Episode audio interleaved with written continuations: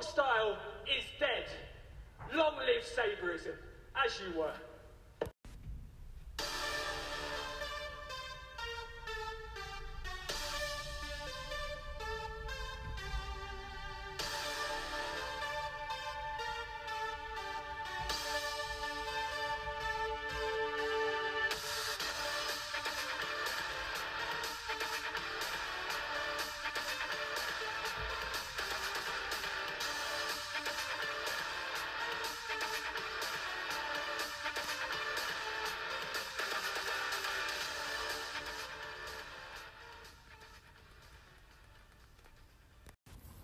インターネットでお世話になってます。国斉藤です。国斉藤のプロレスのこと、第115試合、えー、ザック VS 岡田のこと、いきたいと思います。はい、えー、ザック・セイバージュニアのことをその3じゃねえのかよっていうのが はい、気もしますが、まあ、この方がタイトル分かりやすいんでね、えー、いきたいと思います。はい、えー、ということで、今日まで、えっ、ー、と、都合3回ですね、ザック・セイバージュニアのことをやってきたんですが、3回目最後はですね、えー、ザック・セイバージュニアの、えー、個人的フェイバリットマッチ、ナンバーワンですね、えー、2018年の4.1桜ジェニス IWGP ヘビー級選手権、えー、ザック・セイバージュニア挑戦者ですね、えー、チャンピオン、岡田和親の試合について、えー、ちょっと振り返っていきたいなというふうに思います。はい、えー、ということで、この日の試合は、えー、ニュージャパンカップを、えー、破竹の勢いって言ったらいいんですかね。で、優勝、あの、駆け上がった、勝ち上がったザク・セイバージュニアが、えー、防衛記録タイの、IWGP 防衛記録のタイの記録がかかった岡田との、えー、IWGP 戦ということで、まあ、ぶっちゃけそのシステム的にはね、あの、もう、岡田の勝ち、ほぼ角っていう状態だったんですけれども、えー、それを止めてしまうんじゃないかというそわそわ感は、えー、ザックは作り出せたかなと。えー、いうふうに思います。えー、で、そのそわそわ感を作り出した要因としては、やっぱり、えっと、ニュージャパンカップの勝ち上がり方、えー、が非常に印象的だったということと、えー、まあそうですね、えっと、全試合タップアウト勝ちで、えー、かつ、えー、内藤、いぶし、真田、棚橋。まあ、ナミール、トップ日本人選手を、えー、完璧に倒して上がってきてる。で、まあ、その、いわゆるこういう時って、うん、プッシュ感、上げ感が強く、えー、感じやすいんですけれども、まあまあ、プッシュされてるのは間違いないんですけど、えー、そういうなんかな、なんていうかな、あの、外的要因？じゃないな。なんつったらいいんだろうね、こういうの。あのー、完成プッシュというか、あの、勝ち上がりじゃない感はすごく感じれたというか、納得の勝ち上がりをしてきたので、まあ、そういう意味で文句なしの、えー、あれですよね、勝ち上がりということで。まあ、これはね、誰も、ああ、でも当時結構あれだったか。賛否両論ありましたね。そういや。結構じゃないな、かなりありましたよね。なんか受けないとかね、技を受けないとかね、なんか俺もちょっと燃え上がった気がします。はい。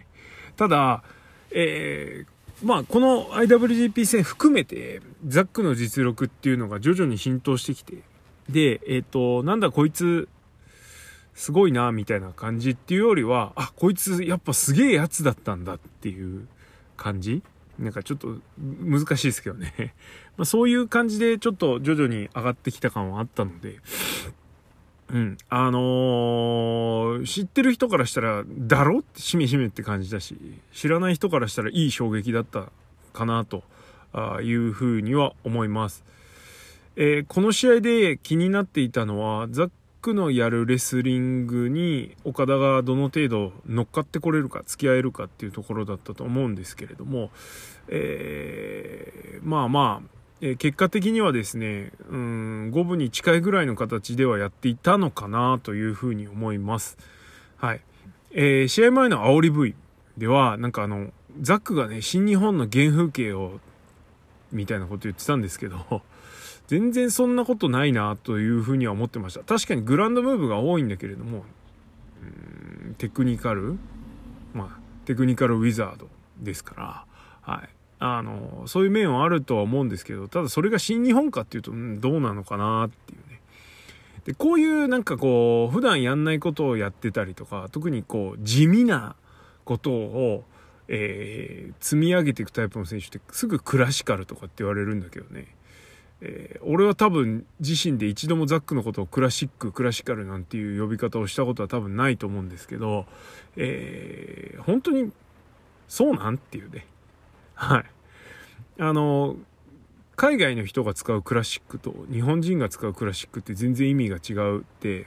うん。あの、日本人の使うクラシックっていうのはザックには当てはまらないかなというふうに思います。はい。えー、確かに昔からある技術で今新日本のマットで見れない技術っていうのを使ってたのかなとも思うんですがうーんねまあそんなでもないかなって。で、だってね、いつの間にか棚橋がレスリングできる人扱いになってるじゃないですか、だって。そんなもんなんでしょっていう部分はちょっと正直あるけど、はい。あのー、まあなんで、その、レスリングスタイルの捉え方なんて、あの、会社の見せたいもの次第で買ってくんなっていう、なんだ、この愚痴は。はい。えー、そういうふうに思ったんで、えー、ザックの、あの、吉橋戦の後のコメントかな？の、えー、マイクをですね、プロモをですね、あの、冒頭に挟まさせていただきました。えー、ストロングスタイルイズデッド、えー、ロングリブセイバーイズム、ね、えー、ストロングスタイルは死んだっていう印象的なマイクだったけど、そのストロングスタイルが死んだっていうことに対してそこまでそんな深い意味はねえよっていう感じですけどね。はい。あまあ、いいんじゃないですかね。ザックのプロレスがストロングスタイルかっていうと、まあ当然違うしね。はい、というとこです。はい。で、えっ、ー、と、あと、プロモで、プロモじゃねえや、えー、事前 VTR でちょっと気になったのは、岡田がジャベ8936個あるっつってましたね。はい。これに対してのツッコミがね、試合中にミラノさんからね、解説入ったりもしてましたけども。えー、かたやザックはその前に7822だっけ？のサブミッションがあるっつってたけどね。まあそれに対抗して8000の適当な数字ぶっ込んだんでしょうが。はい。まあ、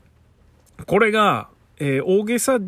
なんですけど、うん、ただ、ただのハったりじゃなかったなっていうのも分かった試合だったかなと、あいうふうに思いました。はい。ということで、試合の方ですね、ちょっとダイジェスト的にあの気になったポイントを時系列順にまとめてみたんで、えー、ちょっと順番に追っていきましょう。はい。珍しくですね、メモを取ってます。今、紙の音聞こえたかな。はい。で、えー、序盤、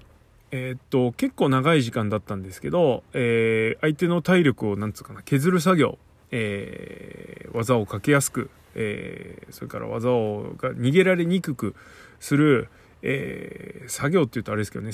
工房がありました。で、ここ、えっと、おおむね互角。で、岡田の方が体格で上回るので、その体格を使った返しとかもしてて、えー、非常に理にかなったレスリングをしていたなと、えー、ああいうのを見せられると、あの、腑に落ちるというか、なるほど、なるほど、と思ってね、あの、見られるので、俺結構好きなんですね。あの、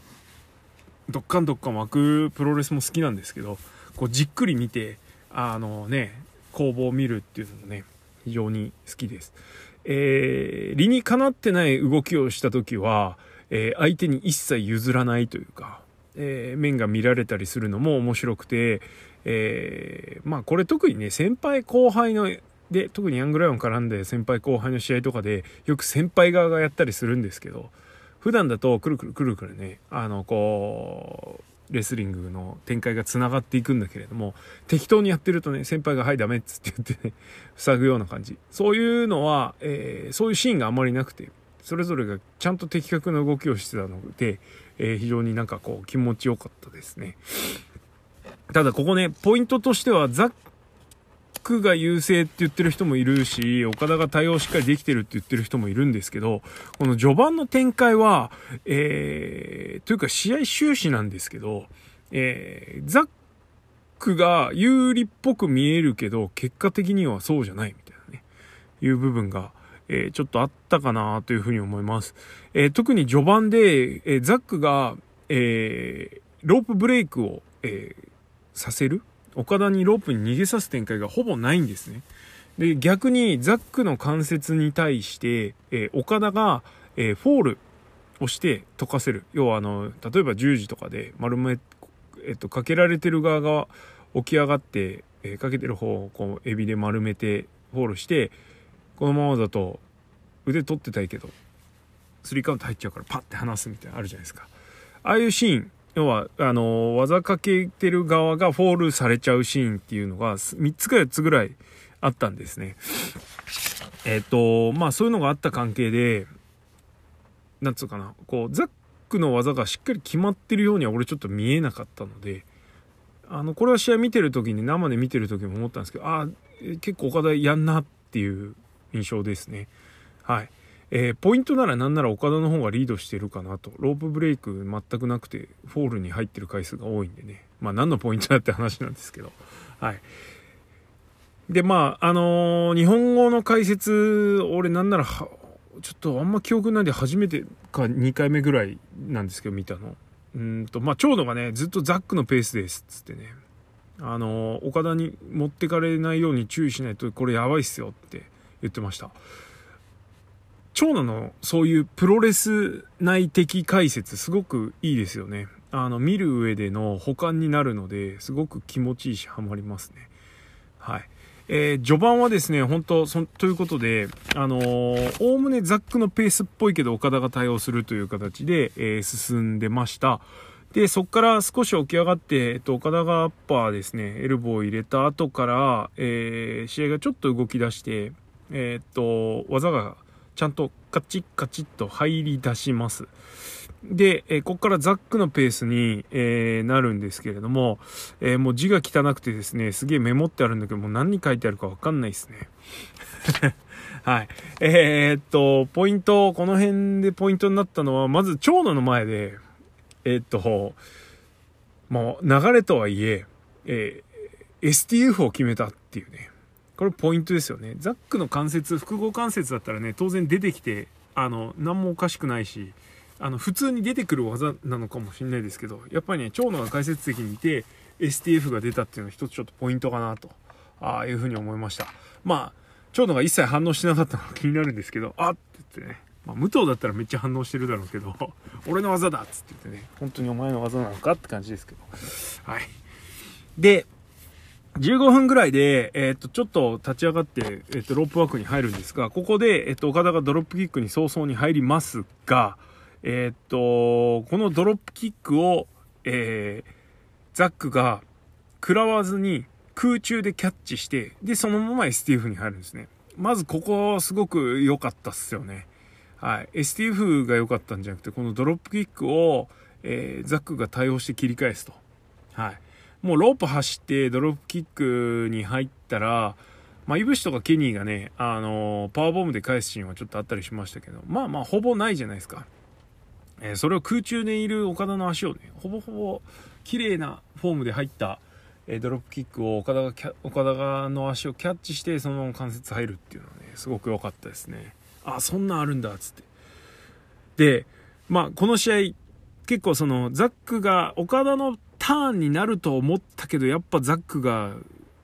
取り返しますみたいな時に、うわーみたいな。あ、なんつ、あ、なんとも言えないあの客席の感じ。あ、これもダメなんだ。これも効かないんだというか、入んないんだみたいなね。あの、ため息でもないし、完成でもないみたいな。あれは中継見ててもちょっとわかると思うんですけど、あの、不思議なね、あの、どよめきというかが何度も起きます。えー、それが逆にね、こう気持ちよかったんですけど、俺的には。はい。えー、すごいですよね、あれね。だいたい15分ぐらいなんで、もう試合ちょっと見る方、その辺目安で見てみてください。で、えー、っと、えー、その後ですね、10分ぐらいかな。えー、っと、ザックのターンから、えー、岡田のターンに移ります。で、岡田の攻めがちょっと入りながら、エプロンの攻防とか、あとは場外でね、あの、岡田の、あの、ランニングクロスボディとかね、えー、入ったりして、で、えー、っと、うん、どんぐらいだ？んぐらいだ？うん。あ、で、英語実況だとね、この辺の攻防でね、あの、ザックが、あの、岡田の体に絡みついてね、フロントネックロックスリーパーで、もう一回フロントネックロックからの、あアームロックみたいなの入った時に、うん、アナコンダみたいなね、言ってましたけどね。はい。もうまさに、ほんと絡みつく感じ、アナコンダって感じですよね。えー、ノットバイスですけど、で、えー、25分ぐらいで、えっと、ダイビングエルボーに岡田が入ります。岡田のターンなんでね。で、えっ、と、それを見事に、えっ、と、落ちてきた岡田のダイビングエルボーを腕十字で、えー、切り返して、で、三角に入るっていう展開がありました。えー、ここ、三角入ってないか。腕十字かな。えここ早かったっすね、岡田のロープブレイク。えー、本当に危うしってなった時のロープブレイクの速さっていうのは、えー、一脇するなと。えー、見せ方としてすごく、ああ、こういう風にやればいいんだみたいな感じ。別にやる側じゃないんですけど、はあ、こういう風にやるんだね、みたいなね。はい、のは思いました。あのー、やっぱね、腕、あのー、関節技に入った瞬間にかけられた側がダッシュで逃げる。当てて逃げるっていうことで、その人の関節技の説得力は増すんで、そういうのも面白いですね。はい。あのー、危険感ありましたし、やべえって感じに一気に控えはなりました、ここで。まあ、おおむねね、ちょっとその、どっかんどっかん湧く試合じゃなくて静かめだったんですけど、ここも脇ポイントでしたね。はい。で、その後、もう、えー、っと、ちょっとあって、レインメーカー返しって書いてあるな。なんだ？あ、あれですね。えっと、多分、バックスライド、逆さ抑え込みからのレインメーカー。に入ろうとしたんだけれども、ザックがですね、一気に距離詰めて腕に取り付くっていうシーンがありました。えー、レインメーカー封じっていうのはいろんなレスラーが見せてるんですけれども、えー、ザックのこのレインメーカー封じっていうのも非常に面白くて、えー、出際を潰す型。あの、かわして自分で同じ体勢に行く型とか、えー、それから、今言った通り、出際を潰す型とかね、いろいろあるんですけど、キックで潰したりね、柴田とかやってましたけど、あるんですけど、ザックは出際を自分の体でね、潰してそこから腕取りに行くっていう感じでした。えー、この防ぎ方も他の人やってないなっていう感じなので、ここは面白かったですね。で、えー、で、なんやかんやありつつ、いちいち見てらんねえな、これな。はい、なんやかんやありつつ、ジョン・ウーとかがあったりとかね、なんかありつつなんですけど、えー、っと、そうだ、えー、ドロップキックがようやく入るんですね。で、ドロップキックが入って、えー、ツームストン行って、岡田のペース、あ、ここで一発じゃレインメーカーみたいな感じでね、あの、9勝ちパターンですけど、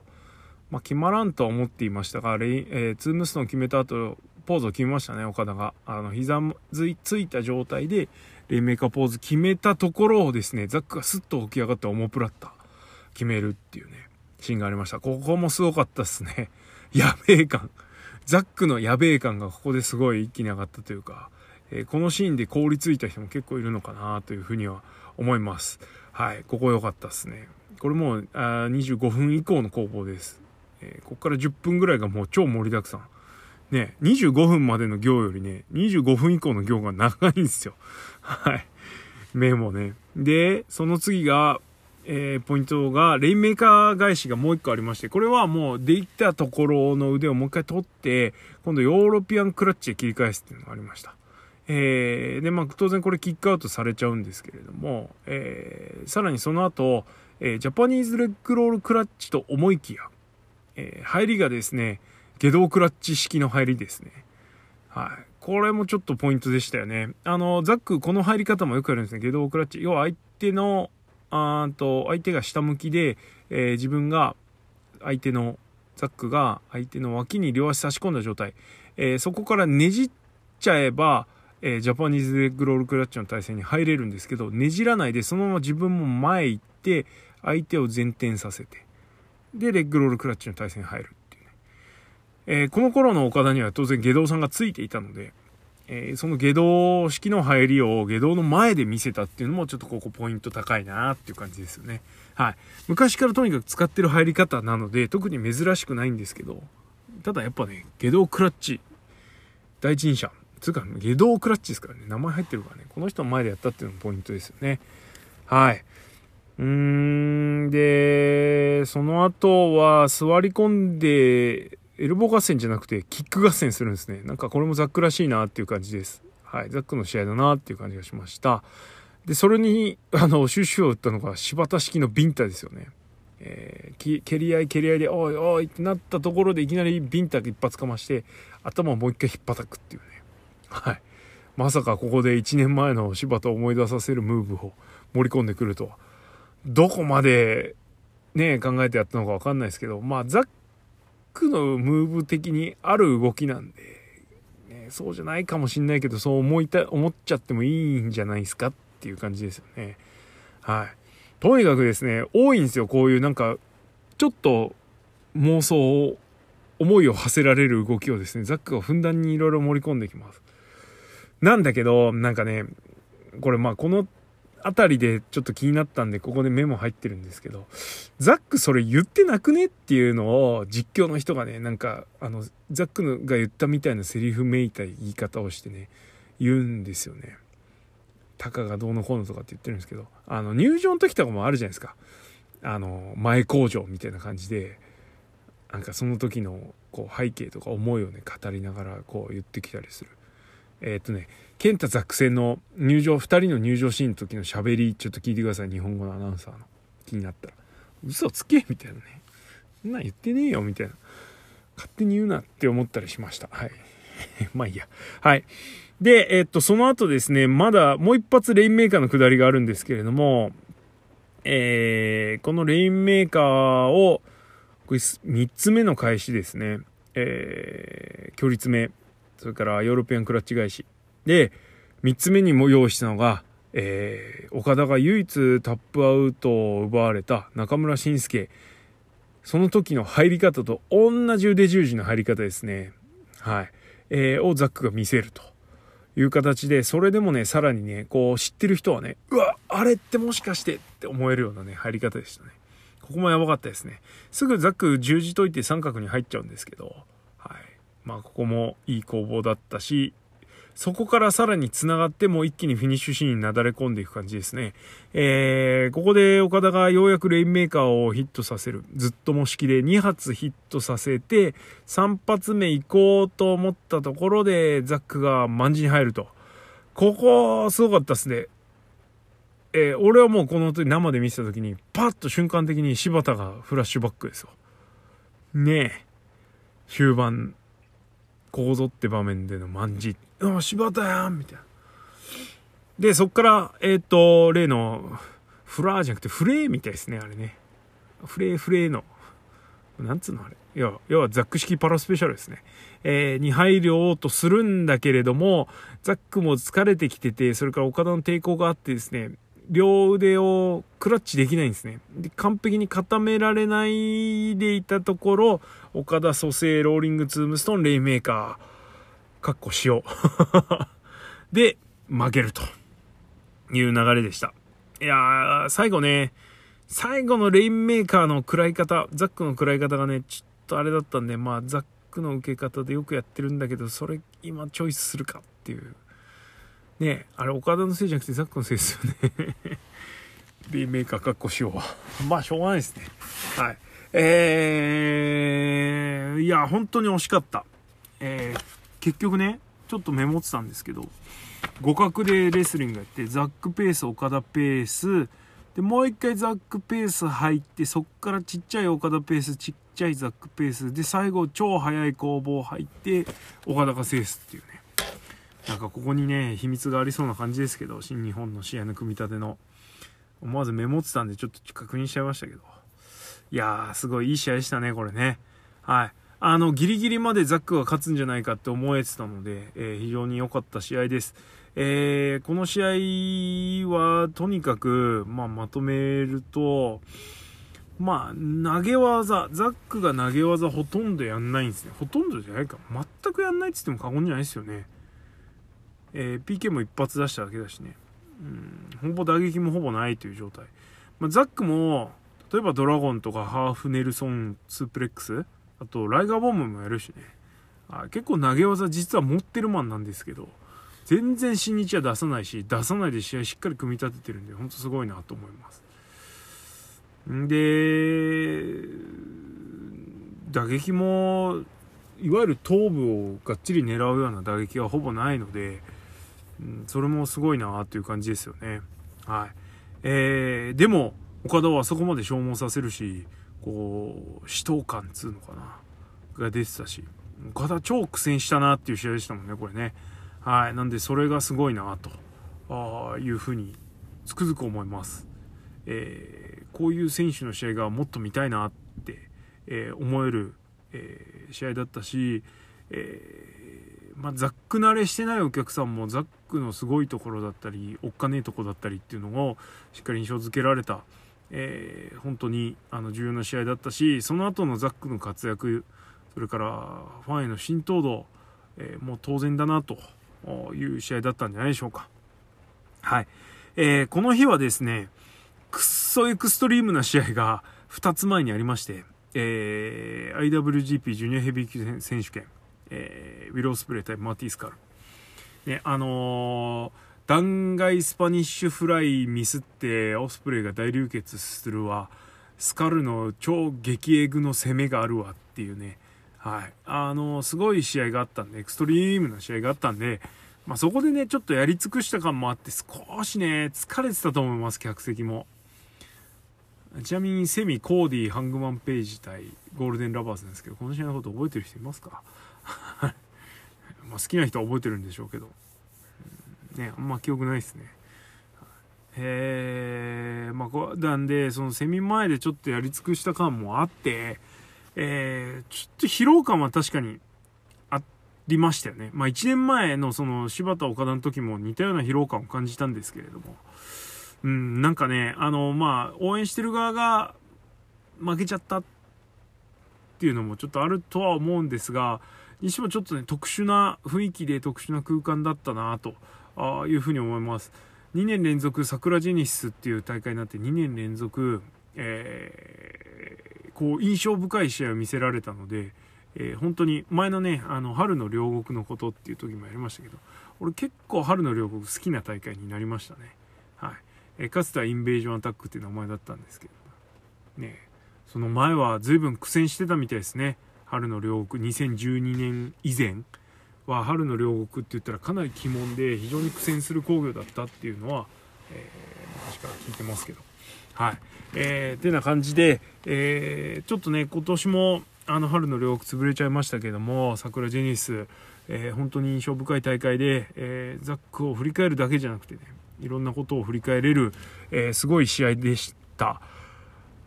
まあ本当にエモいですよね超の STF え中村式エルボー、あエルボーじゃねえや、十字、えー、ゲドクラ式の入りとか、柴田式のビンタやマンジ。ねすごいっすよね。はい、いやー、次、IWGP ヘビーに挑戦する日は、ザックは来るんでしょうかね。あの、その日を本当楽しみにしたいし、えーオスプレイとザック・セイバージュニア、どっちが初めての、えイギリス人 IWGP ヘビー級チャンピオンになるかっていうのは、はい、もう注目ですよね、これね。なんなら、どっちでもいいから、巻いて IWGP ヘビー級選手権ウィル・オスプレイ VS ザック・セバージュニアが見たかったりする。これ見れたらいいな見たいっすよね、これね。うーん、日本で見たい。日本でやるオスプレイザックいまいちなんですけど、でもこれ日本で見たいですね。はい。えー、てな感じです。えっと、今後ね、まだね、ちょっとです、ほんと新日いつ復活するかわかんないし、この前も言いましたけど、えー今後ザックはひとまず USB と IWGP タッグ、両方とも挑戦表明してるんで、どうなるかなっていうとこです。タイトルマッチどうするんすかね？ドミニオン以降でしょ？まあ2月として半年。だから、8月の頭ぐらいまでにはタイトルマッチやんないとね、ダメですよね。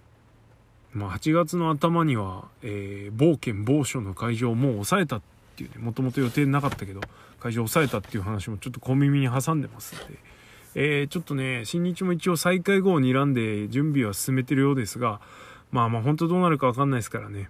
なんならね、もうね、ちょっと嫌だけど、い や、嫌ですよ。見れないから嫌だけど、8月ぐらいまでもうできなくて、もう全王者一回返上してリセットみたいな。戦国時代、NJPW 戦国時代突入ってなったら、ちょっとこれ、逆に面白いんじゃないの？って思いますけど。はい。もう全部フラットになるの。全部タイトルマッチできないから。すごくないこれ？はい。まあ、それまでになんとかすると思いますけどね。はい。えー、てな感じで、えーザックのことについて、えー3回にわたって振り返ってきましたが、えーいかがだったでしょうか？はい。あのー相変わらず準備不足というかですね、あのー